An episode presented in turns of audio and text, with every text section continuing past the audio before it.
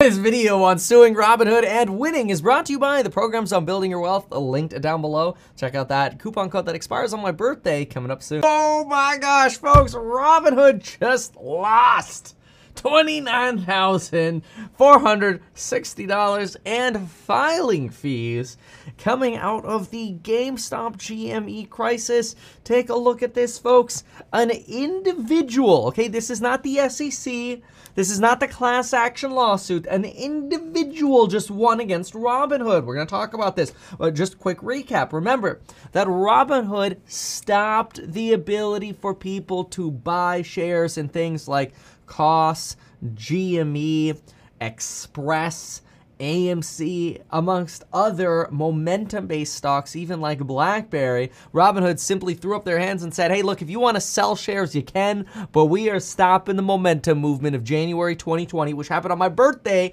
last year, January twentieth, well, twenty twenty-one, January twenty-eighth, twenty twenty-one, complete crisis. Spent my whole birthday dealing with the Robinhood nightmare. Uh, and folks, oh my goodness.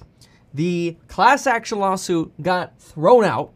Uh, all the people in the class action lawsuit lost. Uh, so uh, Robinhood was found essentially uh, not to have done anything inappropriate, which was an eye roller.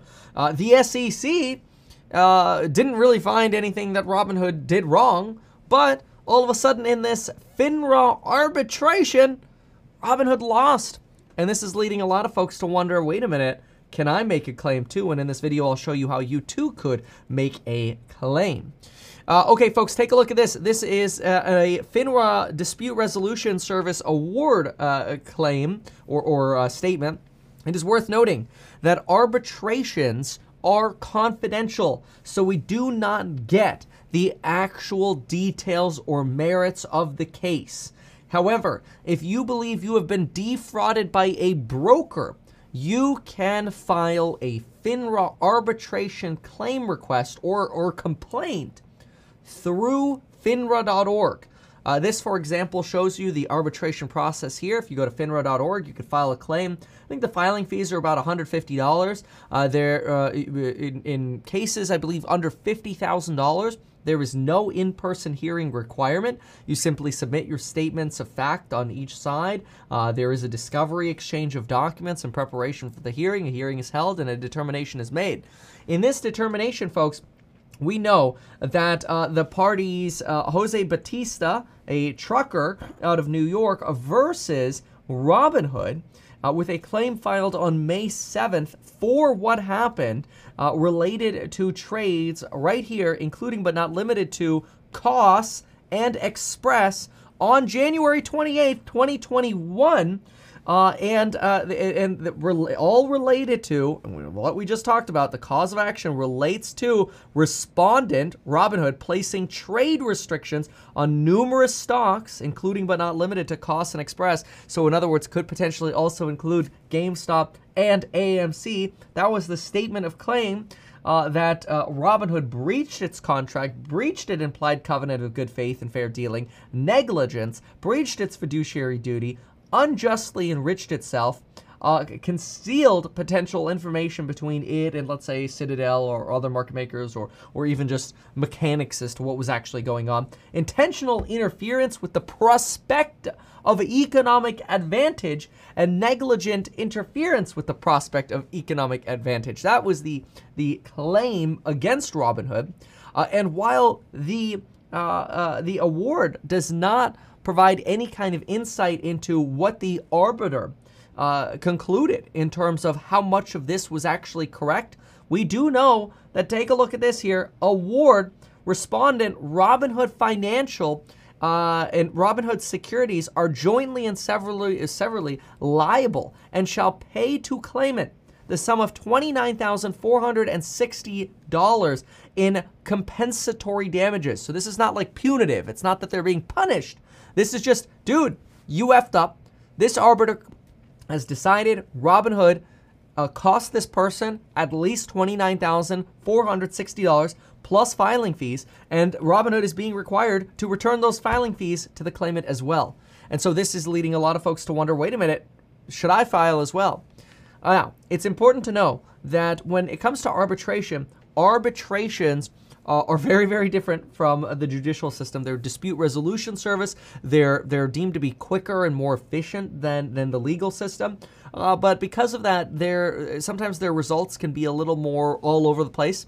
They do not establish legal precedent, so you're not going to be able to walk into an arbitration and go, "Hey, this other person awarded twenty-nine thousand dollars. Where's my award? Uh, I want to file a claim against Robinhood as well." You're not going to be able to use this as legal precedent. You could try, but I mean, I mean it probably doesn't hurt to mention it. Uh, you never know. Maybe there's a subconscious you could pull off in terms of legal precedent. But uh, arbitrations do not create legal precedent. Uh, and uh, the arbitration process is actually relatively simple. It costs you about a hundred fifty bucks. Again, you can just Google FINRA arbitration process and you'll get it here. Uh, you could read the overview of mediation, arbitration, and all this.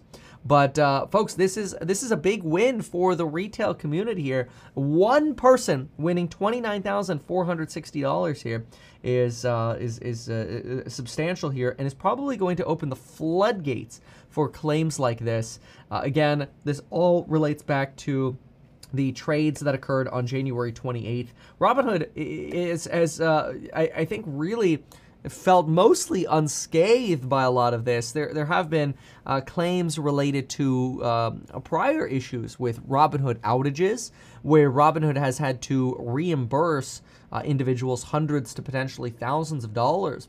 But we haven't seen something as large as this, with a twenty-nine thousand four hundred sixty dollars uh, award uh, to someone. So I, I think this is big. It's worth noting that you have a few different options in terms of what you can do. There's arbitration, mediation, and filing a complaint. Arbitration and mediation are a way of you actually resolving a dispute. This is different from filing a complaint. If filing a complaint, it means you're alleging some kind of fraud or something just wrong happening at uh, the, the brokerage that you want to make FINRA aware of, like if, uh, if a company's being suspicious uh, and that you were not potentially directly affected, uh, but that you're, you're trying to make FINRA aware of some shadiness. That would be an investor complaint. You could check that out. But if, if you think you were financially harmed, I believe, and this is by no means legal advice, uh, but I believe the proper way is dispute resolution via FINRA arbitration and mediation. There are two ways that you can resolve disputes between a broker and you in an inexpensive way. Uh, and to be considered, the resulting claim must have taken place in the last six years.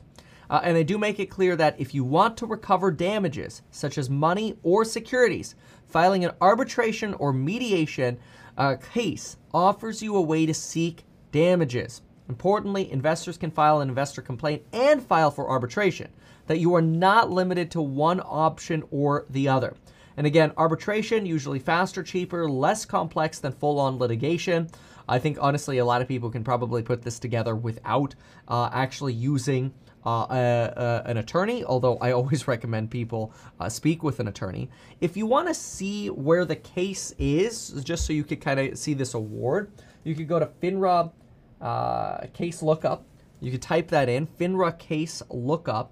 And once you get into the case search here, arbitration awards online, you can click this little box here, and you could honestly just throw in Robinhood and it should come up. But if not, you can pull it by case number.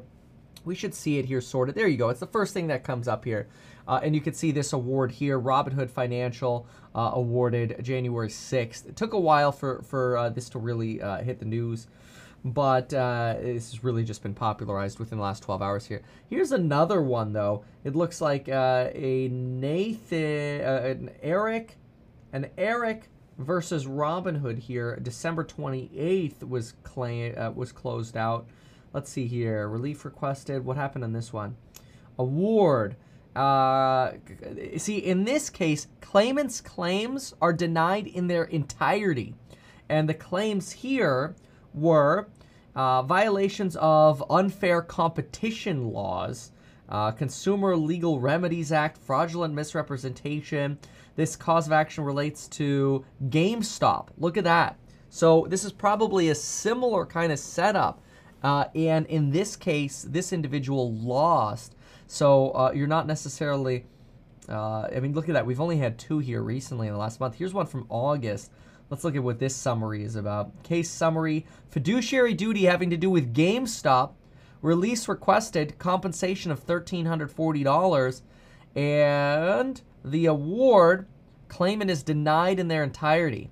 So it looks like uh, it's it's pretty hit or miss here. We've got two denies in a row, but a twenty-nine thousand dollar win over here.